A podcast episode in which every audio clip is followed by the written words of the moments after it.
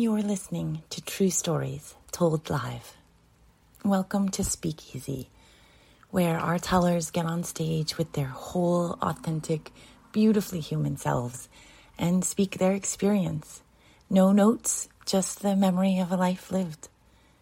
On our stage, you'll hear humor, hope, embarrassment, disappointment, grief, lust, anger, love, remembrance, the whole brilliant and nuanced spectrum of what it is to live as individuals in community with others. Here at Speakeasy, our incredibly gracious audience holds all of it, sighing together, laughing together, crying together, and cheering our hearts out together. There's a symbiotic thing we've got going here between our tellers and our listeners, where each person creates that sacred space that just unflinchingly holds each other's stories, where we bear bits of our souls and bear witness. Join us the first Thursday of every month in Columbus, Ohio at seven p.m., where we gather at Wild Goose Creative, nestled in amongst the gallery's newest art exhibit. With a simple theme as inspiration, ten tellers sign up, brave up, step up in front of a microphone and get honest. What you're about to hear is one of those stories. Hi. So this is my first time, uh, so I'm going to... Thanks. I, I have to clutch these notes, and I'm going to ask for your mercy. Um, so the story tell I'm going to tell tonight is a little bit of a creepy crush story, and uh, spoiler alert, I'm the creep in the story. Uh, this is the story of uh, my very first crush, uh, the story of Scott the Key Man at Kmart. Um, so I'm fourteen years old. Um, at my local Kmart on a Saturday morning, my mom asked me to go get keys made while she does something. And um, as I'm going up there, I, I see him. And I stop in my tracks. And he's got this shoulder-length, curly brown hair, these sort of deep, soulful brown eyes, this red vest. Says Scott. And so I had had like T V crushes, movie crushes in the past, but this was the first time in my life that someone has actually struck me, stopped me in my tracks. And we all know what that feels like. Um, and sometimes it's that first moment, and sometimes it's a month in, and sometimes it's a year in, but it's it's a moment. Um, so I don't think I actually ever said anything to him that first time. I just kind of like stared at him uh, awkwardly. Uh, in awe that such beauty could exist in my local Kmart. Um, but my my freshly pubertized hormones were raging, and I knew that this was not going to be the last time I saw Scott. Um, so I started going to Kmart every Saturday morning, getting keys made, trying out the treadmills. Um, and But, like, I'm a hormonal mess at fourteen, right? So um, my my entire weekend is, like, based on whether or not I see Scott on Saturday morning. Um, if I see him, I'm like, my face gets flushed, like my legs turn to jello. I'm just, um, I'm so excited, happy to be like sharing the earth with Scott. Um, but if I don't see him, I'm all like doom and gloom, like your classic like teenager, like moping around the house, like sighing, oh, you know. Um, so my mom threatens to like stop taking me to Kmart because I'm too dramatic on the weekends as a result. um, so like I have to like put on a happy face around the house, like just to get to go.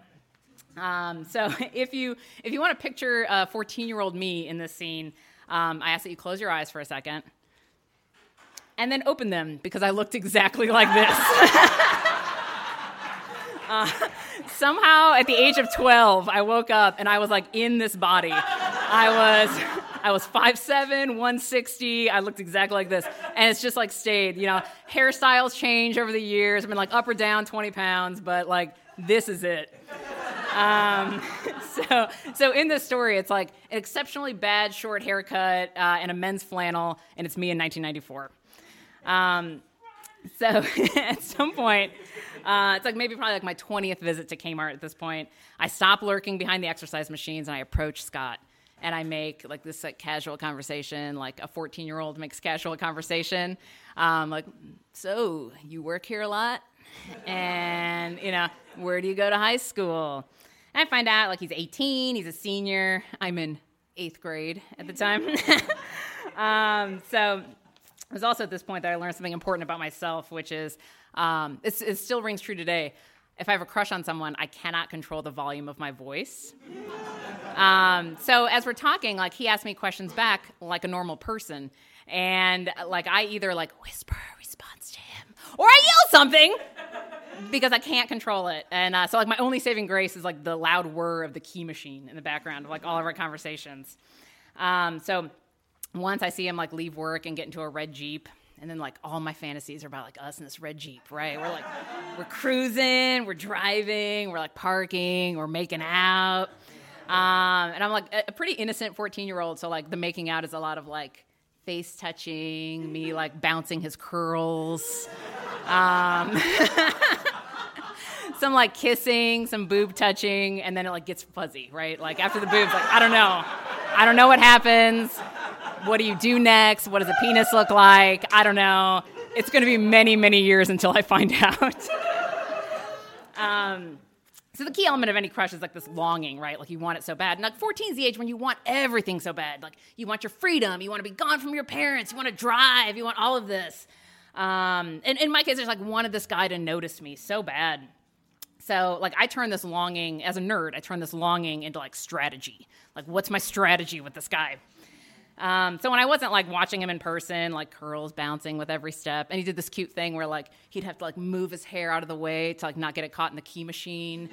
Um, so when I wasn't there, I was, like, trying to, like, find everything out I could about him. So this is the days before the internet, right? So I'm at like my local library, like flipping through high school yearbooks, looking in the white pages. um, this is like, I was like somewhere between this like precocious Nancy Drew and like a younger version of the guy from You.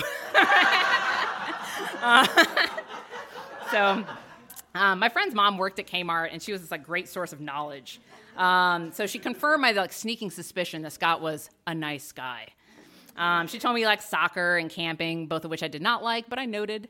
Um, I remember at one point, this is so embarrassing, she actually drove us by his house, which, like, in retrospect, is so creepy. But I guess she was like, oh, you have a crush on this guy? You found out where he lives? Let's drive by his house. It's so weird, but, you know, I'll be honest about that. Um, so I wanted to find out everything I possibly could about him. Um, I felt like if I knew all of his likes and dislikes, Um, then I could like mold myself into this like perfect, irresistible girl. Um, it, it, you know, I could like the same bands, order the same food, laugh at the same jokes. Um, because when you're fourteen, like you never actually think someone's gonna like you for you. Um, so the story does not actually have a great ending. Uh, it does have like a little fun epilogue. Um, as the months went on, the crush actually just started to fade. Um, nothing really happened. Uh, my family bought a treadmill. Um, so... Uh, he, he goes off to college, and I happen to catch him on his last day at Kmart, and I, like, wish him luck. Um, by then, like, the movie Speed had come out, and I had, like, transferred all of my, like, hormones onto Keanu Reeves, um, who I probably had equally as good a shot o- with, actually. So, um, but a few years later, the epilogue, uh, I'm a senior in high school. I'm working at Sam Goody at the mall, uh, what historians like to call a C D store. And uh, I'm sure at that point I had like crushes on like three of my coworkers. And I'm like, one day I'm like bending over behind the counter doing something. And it was my turn to play music in the store. So I'm playing this like obscure feminist folk singer. And um, I'm like down there doing something. And I hear this like deep voice come up to the counter and say, who's the Dar Williams fan? And I, like, I'm like, oh, me. And I, I rise up and I'm like face to face with Scott. And he's like, his like hair is curlier than ever. And now he has a beard. um, so we just kind of like look at each other for a second. And he, he says, don't I know you? Because remember, I look exactly like this. uh, and I said, oh, yeah, didn't you used to work at Kmart? like, back in the days where I went to Kmart every Saturday morning, uh, lurk around exercise equipment. Um, but then we proceeded to have this like nice, normal conversation. Uh, we talked about music. Uh, this time I was the one heading off to college. Um, he had really gotten into fish, and I was like, all right, it never would have worked out. Uh, um, so it's nothing like magical or dramatic, but but it was nice. And like any relationship, real or imagined, like you learn a lot about yourself. Um, so wherever you are out there, Scott, uh, thank you for not calling Kmart security on me. um, and if you hear this, I am still single. I have matured, and I can get over the whole fish thing.